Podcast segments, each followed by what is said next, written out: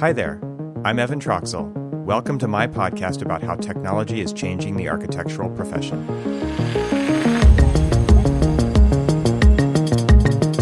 Welcome back to the podcast. My name is Evan Troxel, and on this episode, I welcome John Turner. John has built his career around the use of technology to transform organizations.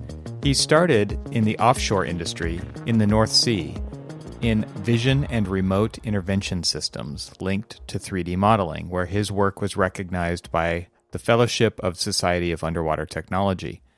This eventually led to his interest in the use of BIM and digital twins to improve organizations by unlocking the value of technology to transform business processes.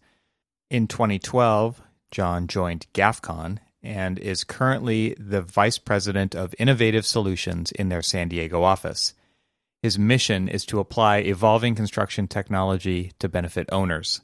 He transferred into his current role in 2015 and has been instrumental in the convergence of multiple siloed technologies, building a team of architects, civil engineers, technologists, data scientists, and project execution specialists that all want to transform the digital building lifecycle, but from the perspective of an owner.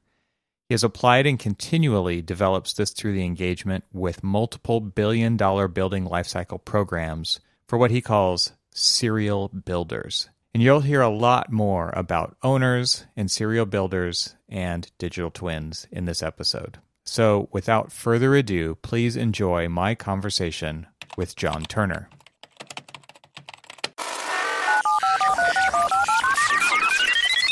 Well, John, welcome to the podcast. It's great to have you here, and thanks for taking the time to talk today.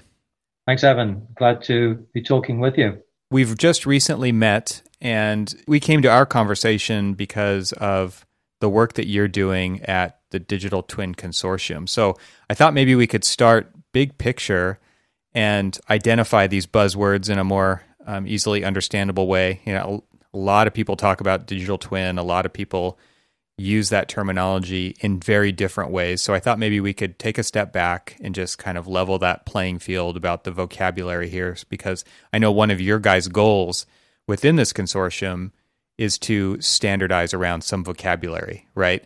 Um, so can you just take us through what is digital twin and what is the value proposition uh, that you guys see? Absolutely. Well, I should point out that I don't represent the Digital Twin Consortium. We are, GAFCON is a, a member of the Digital Twin Consortium.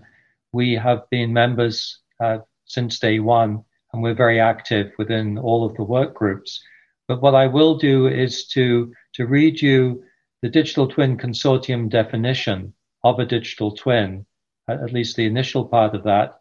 And a digital twin is a virtual representation of real world entities and processors.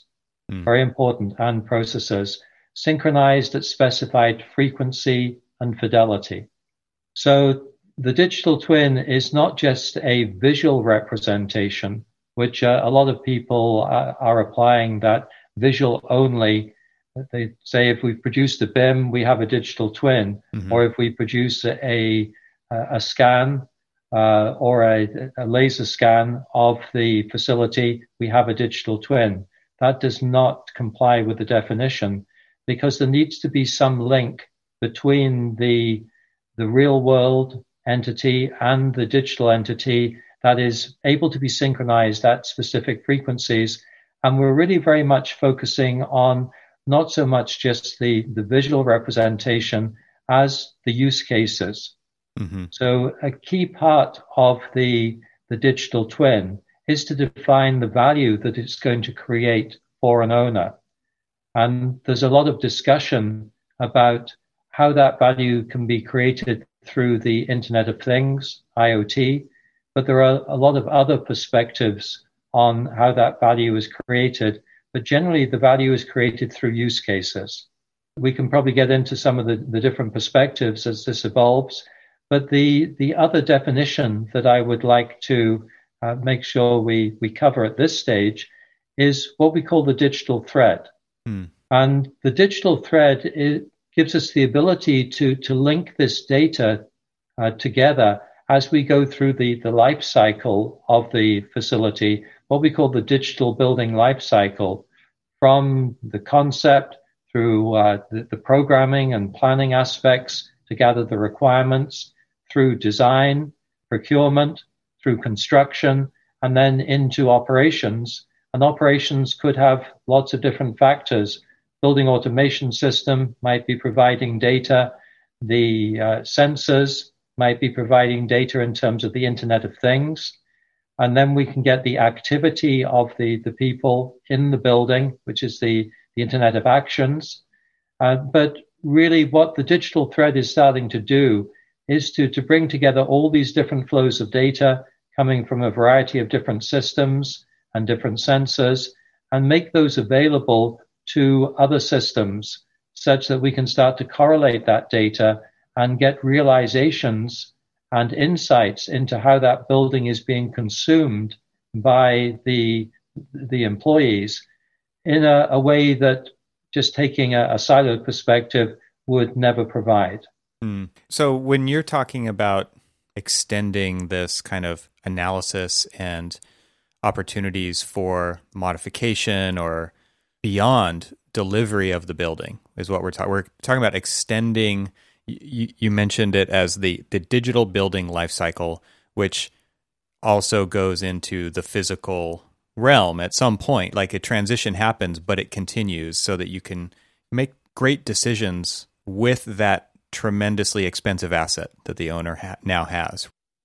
Absolutely. The, from an owner's perspective, we can start to think of that asset as being a, a 30 or a 50 year or, or even longer asset. Right. And it will have to go through multiple different iterations in order to be able to, to support the, the functions of the employees. Yeah, absolutely. So what we're really fundamentally talking about from the the architect, engineer, and contractor is extending that relationship beyond delivery of the of the keys to the building. Absolutely. The, the architect, engineer, contractor trade partners are really only focusing on the the, the planning, design, and construction phases of the digital building lifecycle. And NIST uh, fairly recently said that that's probably only 80 or 85% of the, the total cost of the building in owner terms. Mm. So even if we optimize design and construction, we're only going to be able to impact 15% of most of the cost mm-hmm. of a, from an owner's perspective. So, coming from the construction side, like you are with GAFCON, and why are you guys particularly interested in this? Because obviously there's risk involved in this, um, because we've talked about it on this show before that design and you know the that f- delivery of that building oftentimes is a as a prototype or it's a hypothesis. There are many issues upon which it has been decided like this will be the solution, but we don't know for sure. I'm I'm an architect. I've worked on plenty of buildings where you have many hopes for the things that that building will help the business or the owner achieve, but there's no real guarantee. And now we're talking about actually having to deliver on those promises through measuring whether those things actually happen or not. And I, I suppose you could kind of easily say, well, for those who are willing to take the the risk, there's also potential reward there, right? I mean, having a, a 30 to 50 year relationship with a client is very different than having a, a three to five year relationship if it's a big project. So, what do you guys see? Why are you going after this, and why do you think it's important to do this and to extend it beyond the delivery of the building? Very good question. So, GAFCON only works with owners, and our remit is really to provide solutions to owners that optimizes their their entire life cycle of that building. Mm. So whereas our traditional focus has been very much in the, the construction phase up to, to handover, we first of all realized that even in design and construction, there were silos which could be better optimized from an owner's perspective by starting to, to understand data, data flows, and the technical applications and processes that would enable those. But uh, when we started to look at the some of the, the costs that we could start to influence, one of the biggest costs was to take the, the finished building at the end of construction and take it into the operations life cycle. And as we started to audit this process on behalf of our owners, we were finding lots of things which could be optimized. So, for example, just to clean up data and get it into the IWMS or CMMS systems can cost anything up to three or, four percent of the construction cost of a building. In doing that, uh, quite often it, it takes a considerable period of time, and so some of the warranty conditions can be voided. And so that whole process was starting to, to cost owners uh, a lot of money. And then when we started to look at applying this uh, across some of our, what we call our serial builders, owners, owner operators who are looking at a portfolio approach rather than just a, a one off building approach, we were finding as we asked questions like, which vendor's equipment has been most efficient for you, such that we can start to influence the, the choice of equipment as we go through the design and construction phase. We were finding that the, the data is in such a what we call a, a dirty state. It mm. wasn't able to be searched across the, the entire portfolio to start to gather information which could start to inform a better design and construction process. And so all of this was starting to influence the, the approach, which was if we don't get the, the data in the correct form and we don't produce data throughout the entire digital building lifecycle, which is able to be correlated and searched across the entire portfolio, then we're not going to be able to influence cost outcomes for uh, any of our, our, our, large owners. So you guys are looking at doing that. I, I would assume that this is kind of what leads to the idea of a consortium, right? Is is not necessarily cons- creating standards, maybe it is, but but more about applying standards to owners because they're going to have to own a piece of that data collection. It's it can't just be done by this outside entity, I would assume. No, it's the Digital Twin Consortium was was really an organization that was pulled together by some very large uh, owners. Mm-hmm. So Microsoft was uh, was one of those, and we, we do a lot of work with Microsoft. Mm. And so we were looking at ways in which we could better influence the, the processes. But uh, Dell and Lend Lease and Ansys and Autodesk and Bentley are, are all founders of the Digital Twin Consortium. And they're very much looking at uh, a standards based approach to the application of some of these technologies and ideas. And with over 200 members now, the Digital Twin Consortium is trying to, to bring a more standardized approach so that we can use various different solutions together. Mm-hmm. Because one of the things that's very apparent is that there is not a single software vendor in the world that can provide a, an end-to-end solution mm. for an owner. Mm. And so we, we need to assemble these solutions. And if we can assemble solutions from software vendors that at least are, are sharing this data external to their applications in such a way that we can start to integrate it into this overall digital building lifecycle, it makes the, the solution a lot cheaper for an owner to implement. So these companies that kind of started this consortium, Autodesk, Microsoft, Bentley, etc., were they doing this for themselves at first and then realized that this would be useful for other owners because they they obviously have buildings all over the place they have campuses all over the place and i would assume that would be very valuable for them and they kind of realized that is that where it came from? It's a, a combination of. Uh, so my, Microsoft is a, a, very large property owner in terms of its data centers, in mm. terms of its uh, offices, in terms of its retail. But in addition to that, it also has products which can be applied directly to solve this problem. So Microsoft has the, the, the Azure cloud, which hosts a lot of applications. One of those applications is the the Azure Digital Twin platform. It's not so much an application as a platform where others can start to build these applications. Mm-hmm. And those others are organizations like Bentley, that's building on top of that and building out a, an application infrastructure, which can then be reused by a, a large number of owners. So there's a, a, lot of different parts that have to be brought together.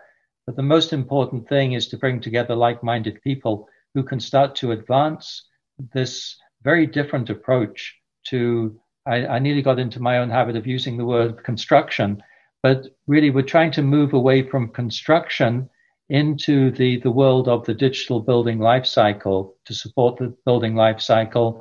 We're trying to move away from focusing on software products, which uh, are really just providing the, the ability to do things, to, uh, to, to focus very much on solutions so that we can start to assemble a variety of these products, often from competing vendors, into something that works for uh, an owner. Interesting. So, what obviously they as owners themselves see the value in this, and then once you start taking it outside to other potential owners who might be interested in doing this, what what has been the reception of this? Do they see the value, and do they jump at the chance, or do they push back? And and how is it being kind of, like I said, how how is it being received by other owners out there that are outside of this ecosystem? So this is very much a transformational change yeah. within the, the our uh, existing world, and I'll deliberately use the word of construction because we are very siloed at the moment. We have certain uh, legal reasons why we are, are siloed as well. Mm. And within this world, the, if I apply organizational change management theory to this transformational change, it uh, suggests that there will be 10% of this audience that are what we call the anchors. They will never change. Mm-hmm. There will be 10% change agents. They want to change, but they probably don't know how to change. And then the rest of the market is going to align with whether the change agents or the anchors are in the ascendancy. I would say at the moment that the anchors are very much in the ascendancy. There's a very much a reluctance to change. And that's because most of the, the projects are, are going to be one-off projects. But if we can start to distill from this market the serial builders, the owner operators mm-hmm. who can really benefit from this transformational change, they could be a, as few initially as 1% of that 10% of change agents. Mm-hmm. But that's still a huge market. And we believe that in focusing on those owners who want to change because I believe that this change can only come from an owner perspective. Mm. If the owners can put together the specifications and can start to drive the industry to that change and can then start to illustrate the benefits, which are often substantial in terms of cost and schedule. Now, 15, 20, even 30% are not unusual when you start looking at reuse within projects rather than uh, looking at them as as being a one-off project, then that will start to influence the way the rest of the market starts to uh, evaluate this technology and this approach of the, the digital twin, and then starts to push it into those parts of its workflow which are most applicable. It seems like many, many, many owners are only interested in first costs. I think that's part of a symptom of the larger problem of these silos and the way in which projects are procured. Um, you know, we, have talked about it also on this podcast where you've got public bid process, lowest fees for the architect, then you've got lowest bid by a contractor. The less time you spend on a project, the better from an architect standpoint, right? Equals more profitability. Contractor is hungry for work, has to has to outbid their competition by lowering as much as they can and cutting as many corners. And and so what you see is cutting cutting cutting corners cutting corners is the incentive. So how do you shift the perspective of the owner to see a longer term return on investment because of this partnership that's being formed over a longer period of time to ensure that the building is evolving with the client through you know different business changes and opportunities and um, like you're you're able to run these simulations and and test ideas before spending the money on the physical office building. It seems like that's a big mindset shift that has to occur. I absolutely agree in terms of the the conventional way of analyzing this, mm-hmm. Because the conventional way is to say, from an owner's perspective, the department is just focused on delivering a physical building. Mm-hmm. Once the physical building is complete, then they go off to the next project. Right. But then they leave it to their facilities team that has to take that physical building and manage it efficiently. Right. The the big difference though is coming back to the word I'm using more and more, the words uh, serial builders.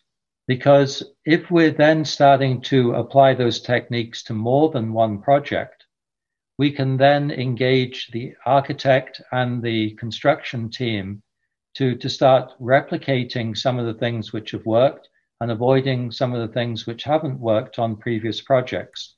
We can get into rather than a, a competitive bid for every single project, we can start to get more into advanced uh, delivery techniques like integrated project delivery. Mm-hmm. We can start sharing the benefits. We can start applying manufacturing principles rather than one off construction principles. And so the entire supply chain can start to benefit from a very different owner's perspective, a very different contracting perspective, but also the focus on gathering this data such that second time through we're going to improve. Mm-hmm. We're going to start reducing costs. We're going to start reducing schedules. We're going to start increasing safety and increasing quality. And as we start to bring in those serial builder perspectives, then suddenly the whole process changes. And we start to visualize buildings not just as a one off project, but we start to look for the similarity in those buildings and gathering that information such that we can reapply it in, in, in either small bits or, or large bits in order to optimize the overall process. So it becomes very much more akin to uh, manufacturing with the realization that every building is going to be different mm-hmm. because mm-hmm. of the uh, the site, because of the uh, AHJ uh, requirements, and uh, because maybe uh, material evolution as well. Mm-hmm. But what we try and do is to look for the similarities within those buildings as well as the, the differences and try and apply these techniques to the similarities.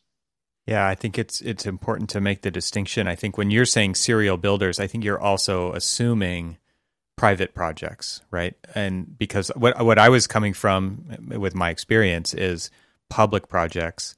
And a lot of times we say it's designed by maintenance, right? It's designed by the M&O group for for a lot of the systems, which is again kind of going back to what they're comfortable with, what they used on the last project, what their team is capable of maintaining, or picking and choosing materials and things based on long term wear and tear and not necessarily function or performance or energy codes or any of those things. So I think it is important to make this distinction that what you're talking about is is a different type of client than what I'm talking about. And hopefully it gets to the point where that actually can break outside of that that group and trickle down to these other client and project types. You're, you're absolutely correct that uh, it's really only the, the commercial uh, owners that can apply some of these techniques immediately. If you're, you're dealing with public procurement processes, they are, are very much design bid, build type mm-hmm. of processes. They certainly couldn't take a lot of the advantages of this approach. Yeah. So I'm wondering, you know, kind of shifting this, you know, one of the premises of this podcast is how technology is changing the profession of architecture because I'm an architect and that's where I'm coming from. I'm wondering how open to these conversations you're finding architects to be because you're coming at it from like there are these very different pieces to the puzzle. Um, you, you guys are dealing with owners. How are architects are they adopting this kind of thinking? Um, and I'm sure it's kind of all over the map, but what's been your experience? That's a very interesting question, which I can't answer in terms of a general reply. Mm. Because, like every other profession, there are, are those who want to try new ideas, right? And there are those who will try and avoid new ideas. Yeah, there's there's a saying that I have that I've used in many presentations, and it's there's two things that architects hate, and my listeners are probably sick of me saying this, but there's two things that architects hate the way things are and change. And we often find ourselves right in the middle of those things. And, and so, yeah, there's that bell curve of, of adoption. There's the early adopters all the way to the laggards.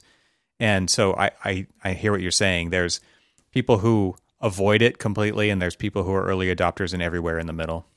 Absolutely. We, we sometimes say in organizational change management that the objective is to make people more comfort- more uncomfortable where they are than where you want them to be. Mm.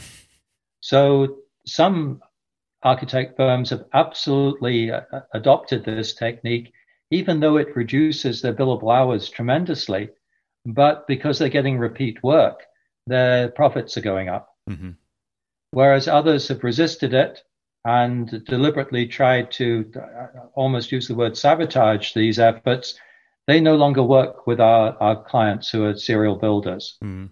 So I think the architect uh, profession, just like every uh, profession, uh, has got to decide how the world is, is evolving and to, to try and align with that, or with some of the, the more advanced uh, architects, how they're actually going to participate in that change.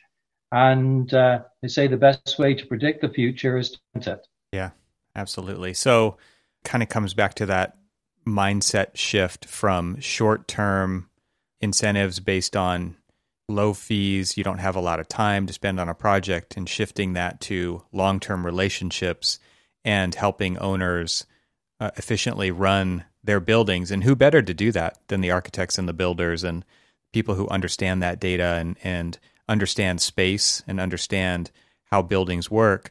Are you seeing a change happening there with architects to adopt that new mindset? Uh, I mean, do you have any examples of, of architects that have that you feel like kind of exemplify that mindset shift? Yeah, I, I won't name names, but there are a certain of the architecture firms we're working with are, are very receptive to participating in the, the evolution of these new techniques. So, for example, to be using a, a BIM based catalog to, to build out uh, things like conference rooms or offices, which can be utilized over and over again. To, to work on how we can use some of the, the features inside of Revit and other design applications where we can uh, start off with a, a, pre-built model, a model complete right down to the uh, all, all, the sheets. But then we can introduce changes to that because we've used groups inside of Revit in very innovative ways. So we can start to, to change systems almost on the, the basis of Lego blocks. Mm. So think of the concept that if you've designed your, your, your Lego building in such a way that you've, uh, you've got a few sort of, I'll call them four bump uh, bricks within that. If you want to change from a, a yellow to a red, it's fairly easy to do that. And the software products that we now have available in design can enable that sort of approach. But some architects will not work in that way. Some are very happy to, to look at this very innovative way of, of starting to apply design. And then obviously there's this the big tech side of things. I mean, you mentioned a few names that um, are on everybody's list of of companies to watch out for, like Autodesk with the BIM 360 cloud, like Microsoft with the Azure. Obviously, there's there's a lot of insight and influence in having that data at their fingertips. So, seems to me like there's, I mean, it's it's one of the elephants in the room too. Is this idea of security and privacy comes up over and over when you're talking about the Internet of Things from like a well, the security standpoint, because these things are are are on the network and they're potential threats where people can come in through as a as a gateway. But then there's also the privacy concerns of people and being tracked throughout the project. And then there's kind of this big data kind of threat that people state as this is they know more about us and, and our behavior than we're comfortable with. So I mean, maybe we just shift the conversation around that for a little bit because it does seem like it is something that comes up time and time again. And I'm wondering how you guys talk about that when you're pursuing this, because obviously there's other giant benefits as well, and kind of coming to a common ground around these these topics of security and privacy is important during that during that conversation. Very some very interesting topics within that. So let, us deal with uh, security in the cloud versus security on a private network. And I would say security in the cloud is far, far higher than security on a, a private network. Mm. You, you, can talk about physical security. You can talk about a computer which is, is completely isolated. And uh, but then when you, you think a lot of us are using laptops now, the the physical security aspects of that goes away. We're now starting to focus on the security of the, the software packages themselves. If that data resides in the cloud, it's got to be a lot more secure than if it resides on a laptop. Mm. So that's one of the first aspects. I would say if you talk to any IT professional, they will always say that security in a cloud based application is always going to be higher than security on a, a physical application. But then let's look at the, the second aspect of that, which is people are worried about tracking performance. Well, I would say you should only be worried about your performance being tracked if you're not performing well. Mm-hmm. And if you are, are happy to show that you are more efficient, and you are certainly more efficient than your competitors, then you should be uh, very happy to have that performance tracked. Let's go and, and, and talk about lean principles. So, Lean Construction Institute is rolling out all sorts of uh, tools and techniques to then start to, to see how efficient or inefficient the, the rolling out of, of uh, conventional processes are. But if you apply uh, this process or this analogy maybe back to manufacturing, particularly when you look at, say, Toyota principles to, to lean manufacturing, mm-hmm. they are timing every single activity within the the uh, production line to to cut seconds or even fractions of a second off the the, the various steps in order to make them more efficient. Mm-hmm. So this comes back down to the fact that the only way to to study a process is to gather information on that process. For sure. That information doesn't have to to be expressed on an individual basis. It can still be expressed on a statistical basis. Right. And even when you're looking at, at tracking sensors inside a building, people movement sensors, you can make sure that those can't be uh, directly attributed to an individual. Everything can be put into a statistical form. Even tracking things like uh, Wi-Fi movements, it doesn't have to be to a, a, specific person's phone. Right. It would be anonymized at some level. Be all anonymized, yes. Right. So there's ways of, of overcoming every single objection, I, I, I believe. Yeah, it's interesting to think of, and I'm not I'm not trying to make an argument for it right now or against it, but uh, it's interesting when when the flag is raised over this kind of a topic. But people are, and again, I'm not trying to paint the picture one way or another, but people are very happy to do a Google search and not either recognize or not recognize what is being tracked about you in that time and place as well or to build that profile of you online. I mean, and, and again, there's there's positive benefits to that as well as negative ones. The positive one is targeted ads. Many would argue are more tolerable to see because it, it is something that you are potentially a lot more interested in than something you're not, right? So, and the only way that that it gets to that point is by knowing enough about you to to make that recommendation. So, it is it is kind of interesting that we type things into Google and fully expect it to and, and we're okay with that and versus this where again like there are layers of of anonymity built into the system and and people raised raise the flag there and it's it's almost the same thing absolutely i think we also have to look at the the difference between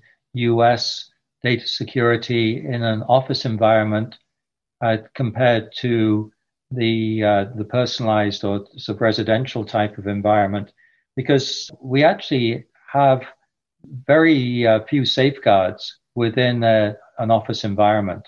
Our uh, uh employers actually own that data. Yeah. We don't own that data. Right.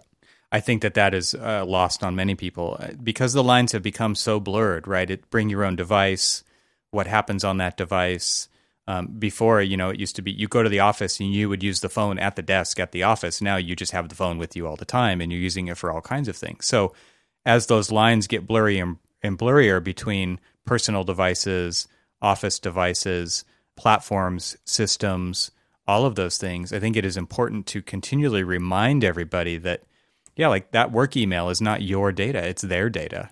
What you say on that is theirs. And, and there's so many examples of that. I, I recently, we launched this year uh, uh, an email filing system and there was some information showing up in that database that people were not comfortable seeing in there. And it's like, but you used the office email to send that data. But people had this kind of understanding or their false understanding that it was their email, not the business's email. And I think that that is something worth bringing up over and over again.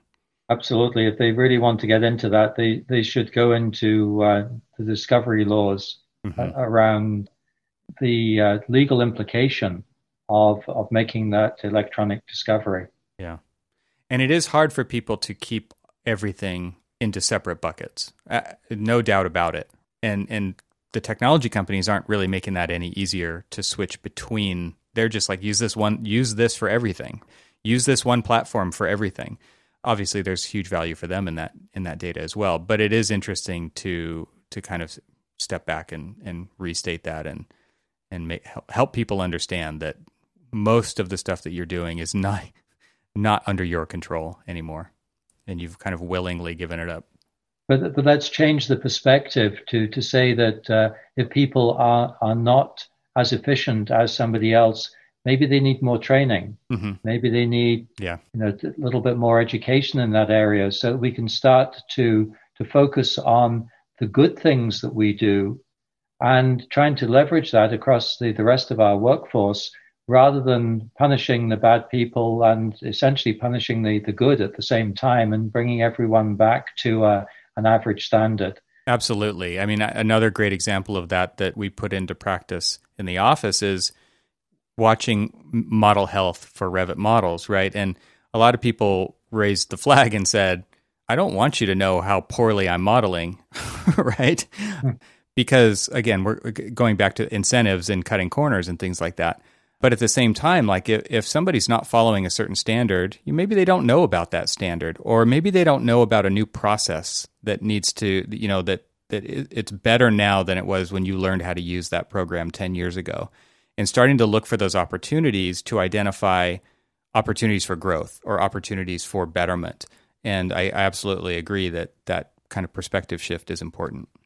Absolutely. I'm, I'm a great believer that everyone comes to work wanting to do the job to the best of their ability. Mm-hmm. But that's the, the, the, critical word, I think, is the, the best of their ability. As a, a manager, we have to make sure that they have an environment in which they can flourish. And we also have to question every single thing we do every single day to make sure it, it is the, the optimal process. And it's only by having a, an open discussion and open sharing of that data that we will start to break down a lot of the silos that we have and start to uh, improve how we can deliver our individual professions and the improvements in the overall digital building lifecycle. Mm-hmm. So, speaking about people improvement and process improvement, how have you seen the digital twin I don't know, I don't really want to call it a platform, but let's just call it a, a movement. How have you seen it improve in the last few years? I mean, because this is on a trajectory, I'm sure, that is like most other tech where it's it's changing rapidly. So what are what are some of the things that you've noticed that you feel like are really positive changes in the evolution of, of digital twin? Because I'm sure there's some people who have who looked into this, you know, five years ago and weren't sold on it, um, and and things change quickly. So, what are you seeing as as being particularly interesting in the evolution of digital twin? Yes, that's a, a, really good question. Uh, make me think deeply because digital twin is, a a very new concept in in terms that uh, you know NASA came up with this concept uh, not more than ten years or so ago, and it's really only been applied in the last seven or eight years within industry and mainly in products. So building out aircraft engines or, or compressors rather than in, in terms of buildings. But I would say that it, the technology is rapidly improving. Uh, and the, the technology is also enabling us to to break the the silos apart. So rather than focusing on the architect initially in the, the use of BIM, if I can be very general, and I'll probably get criticized for doing this, that I see the, the use of BIM as going through three main cycles. So the first cycle is architects jumped on to produce drawings more efficiently. And that was very much a, a siloed response. And some architects did it really well and some did it not so well, but it was focused on just getting drawings out, which were then communicated. Mm-hmm. The second. And many stopped there. many stopped there, yeah. And uh, many don't even realize they can go past that. But then the second evolution is to start to saying, well, maybe we can use BIM to communicate and we can better enable the, the model to be designed such that it can go straight into construction and we can start to do construction coordination and clash detection to start to eliminate some of the the issues and additional costs on the construction site. Yeah, when it's too late or very expensive at that point. Absolutely. And that's a world where the GCs have really started to use BIM effectively mm-hmm. for what I call coordination and clash detection.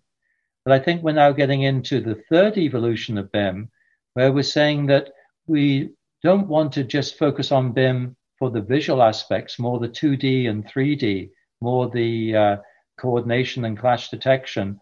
But we want to focus on BIM as being the fundamental data elements to start associating with all the other data that we need to start linking back to cost, to schedule, to assets, and to everything else that starts to, to build out this digital thread, which is going to enable the digital twin use cases. And yeah, ultimately to outcomes, right?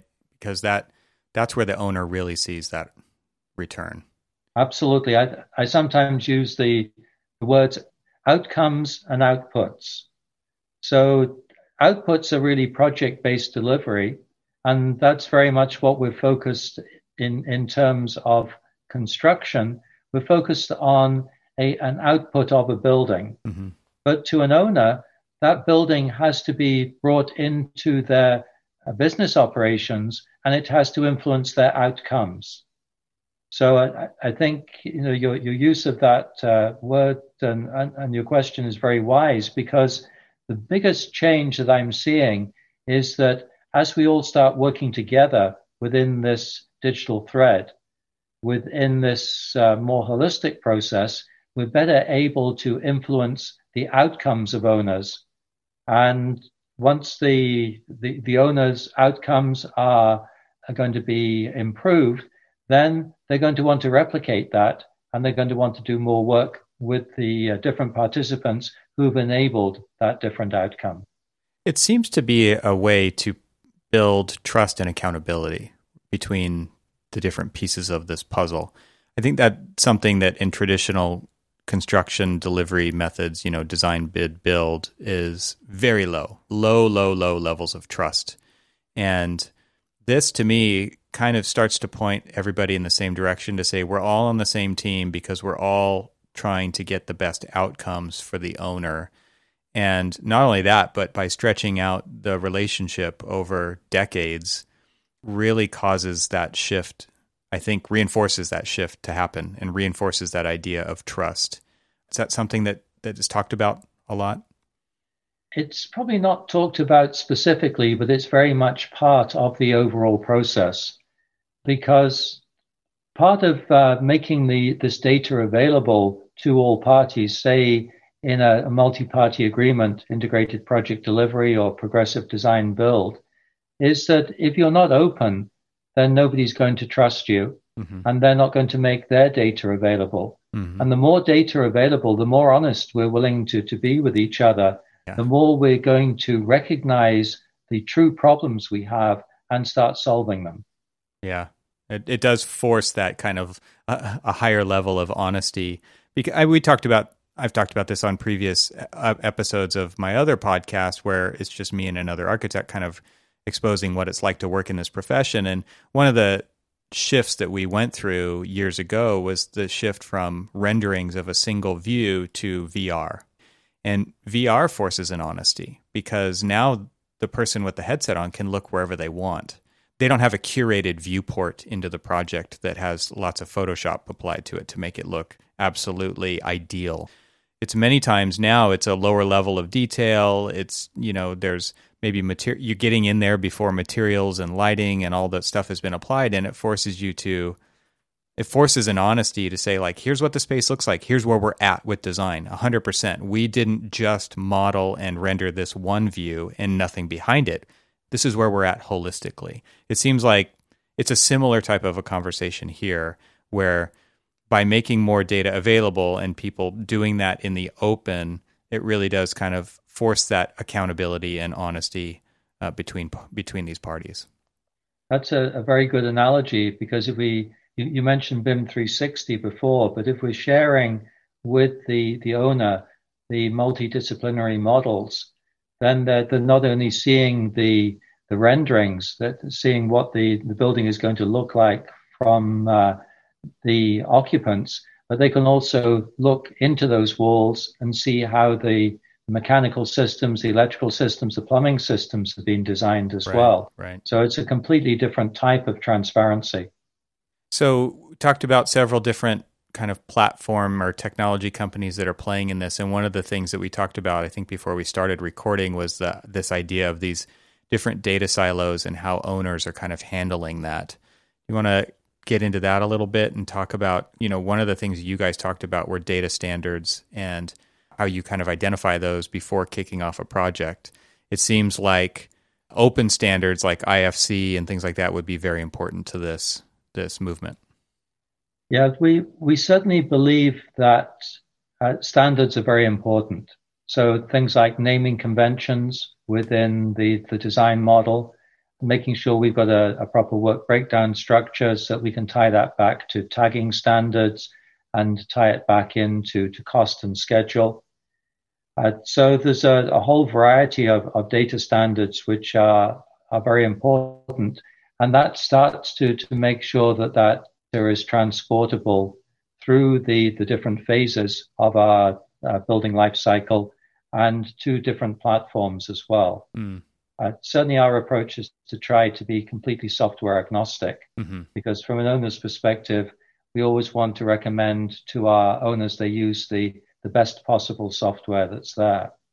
And not only that, but software takes expertise to run and run it well. So if there's a change in any of those platforms, then it takes additional time and commitment to learn about those changes, to stay up to date on those, and it doesn't seem like they would be in it as much as uh, the the people who are within the industry are. So that would be kind of a daunting, I would think, uh, perspective from an owner's owner's side. Absolutely, and I, I think people sometimes don't realize that the the highest cost of software is not the licensing cost or the uh, the maintenance cost. It's actually the training cost. Right. That's what makes it so hard to change because yeah, you could swap out a license of this software for that software, but you have all that embedded knowledge and the people who use it and that retraining is is a huge huge expense. Absolutely. That's why we we like to to get standardized uses of of the software but to still make sure that the, the data is very easily transportable between systems. Yeah, I going back to it, something we talked about a little bit ago, I wanted to add my my pick for what one of the exciting changes that's happened that I've seen in digital twin, and I think you and I talked about this previously, was on the data collection side of things after the the spaces are built and how learning how they're actually getting used versus maybe how they thought they were going to get used during design. And WeWork it was a good example that we talked about where they would actively survey people after the fact of using spaces and say, okay, what was was the temperature okay? Did you use the technology? How many people actually showed up versus the size of the room that you booked? And I think it was you who said, well, now that's all automated, right? Like now there's sensors collecting that data, and we don't, number one, have to rely on people to do it because sometimes they don't. But two, it reduces the number of errors in that data collection. So that I'm a fan of taking away that kind of menial work. Like nobody really wants to fill out a survey after they've used a space. They just want to go on and, and do the next thing that's on their to do list. And and getting a survey notification is is somebody else's to do list for you, right? So That to yep. me is one of the one of the nice um, evolution things that I've seen where where it just makes it it's more passive. It's just happening. And like we said, we talked a little bit about the anonymity potential of that data, and that's important. But I, I do also think that it's nice to see the automatic collection of this this data. Absolutely. Maybe a, a couple of examples on that. I'll make a, a general statement, but I'm sure that there's not an architect in the world that wouldn't like feedback as to how the occupants of the building are actually experiencing their design. Mm-hmm. And that comes through something we call the Internet of, uh, of Actions. Mm. So we can start to see how people are, uh, are using the building. I was told by a, a friend of mine who's an architect many years ago who was designing educational campuses. He said, you know, we've, we've learned never ever to design the paths. He said, we, we wait until the, the, the students start to use the, the different buildings and then they'll form their own paths through the, the various buildings. And then we'll come along and we'll do the landscaping and put in the paths because we're reflecting the way they use the buildings rather than the way we think the, the buildings should be used. Yeah, there's actually a name for that. I can't think of what it is, but it's a, there. If you search the internet for that, there's definitely a, a name for that type of behavior and and affect. We call it people breaking the system. Yeah. but the second uh, use you mentioned in terms of feedback, which is a very valuable use, think of a, a conference room. You think of those uh, long meetings that we've all had, and we get to the end of a, an hour and a half or so, and we start to, to think, when is this meeting going to end? We're, we're, we're not as uh, mentally efficient as we should be. And a large part of that is because of the carbon dioxide buildup in the mm-hmm. room. Mm-hmm. It slows us down. So if we can start to monitor for that carbon dioxide buildup and feed that back to our mechanical systems to increase the airflow into those conference rooms, we can start to get the participants in those conferences very much more efficient than in a, a conventional conference room.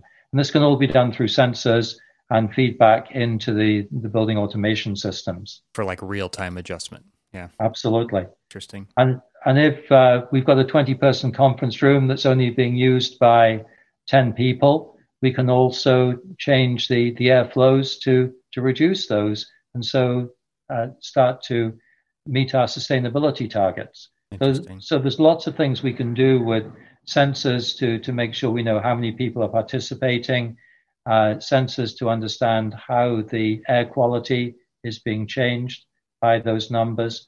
And that's all down to the, the, the Internet of Things, Internet of Activities, and being able to collate this data inside of a digital twin. I think that that's super interesting, and I would love to start maybe wrapping this up and ask you a couple of final questions. I, first one, I think, is just what what is the current kind of momentum of digital twin and digital twin consortium? How are you guys feeling? And then and then secondly, if you had an ask of the audience of this podcast, what would it be? Because it sounds to me like obviously you're passionate about this and you're excited about it. How do we get more people involved in this and, and where would they go to do that? So, in, in terms of the first question, how do I feel what's happening in the market at the moment? Mm-hmm. One of my team has described it as the, the popcorn effect. You put the popcorn in the oven and nothing happens and nothing happens and nothing happens. Mm-hmm. And suddenly the oven is full of popcorn. Right. We believe we are, are just experiencing the first few pops. And uh, this year is going to, to show a, a major difference in the adoption of digital twins.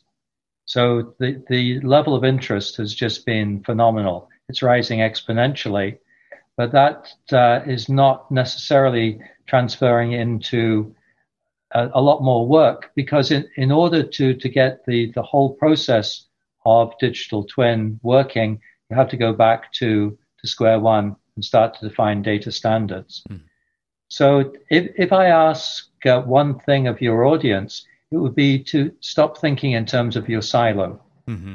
Start looking at where you get the data and who you give the data to and start to ask them how they want their data. I, I was on a panel at Autodesk University once, and I we brought together a civil engineer, an architect, a general contractor, and an owner. And I always remember the architect talking to the general contractor and saying, I give you all this information. You should be really happy with what I'm providing you. And the GC turned around and said, Well, I would be if you gave me what I needed. Right. yeah, we've talked about that on the show as well. because, yeah, I mean, and, and not only there, there's a fundamental breakdown right there. And it's that it's that the general contractor is expecting what they need when the deliverable of the architect is to get through agency, not necessarily provide everything that the contractor needs. And I do honestly feel like we could go so much further if we just simply asked that question as architects. What do you need and what do you want? But I think the, the important role for an owner is to make sure that they not only ask those questions, but then put in a process that provides the, the optimum output for all participants, including those who are stamping the drawings. Yeah. I think uh, if architects in particular took your advice around thinking outside of their silo, I, I think that's an ask that I would have for our profession as well. And because what it leads to is a value proposition for architecture and design that is much further beyond selling time for money. As soon as you are the expert that is tied to the owner for a long term relationship to make their building or help that building perform better over time and to make proactive adjustments for the needs of that business, you have a seat at that table. And that is going to not only lead to, to more work, but lead to higher levels of trust. And it's a better value proposition for what the purpose of architecture can be beyond delivering a design and a set of drawings. Absolutely. We should always focus on the value that we are creating, not just for ourselves and our employers, but for those who are contracting with us, which ultimately is the owner. If we can't clearly demonstrate how we're creating value for an owner, then I don't think we should be part of the profession. Mm-hmm. Well said. Well, thanks so much, John, for taking time today to speak with me. I have one final opportunity for you here, and that is can you please tell the audience where they can learn more about what you guys are working on? I would say the best uh, place to start is the Digital Twin Consortium. So that's digitaltwinconsortium.org. Uh, there are a lot of information available there. There's podcasts, there's blogs, and most importantly, reach out to the, the members of the consortium and start talking with them the, the reason why we started talking was my request uh, for more architects to be involved in this because we don't have enough architects involved in the digital twin consortium. And uh, I, I, would certainly like to encourage all architects to, to reach out and to, to see how they can participate in the transformation of our, a world, not just of construction, but of this digital building life cycle. Well said. Well, thank you so much for speaking with me today, and I hope that our audience gets a lot of value out of it. And uh, we'll talk soon. Thanks very much. I've enjoyed it.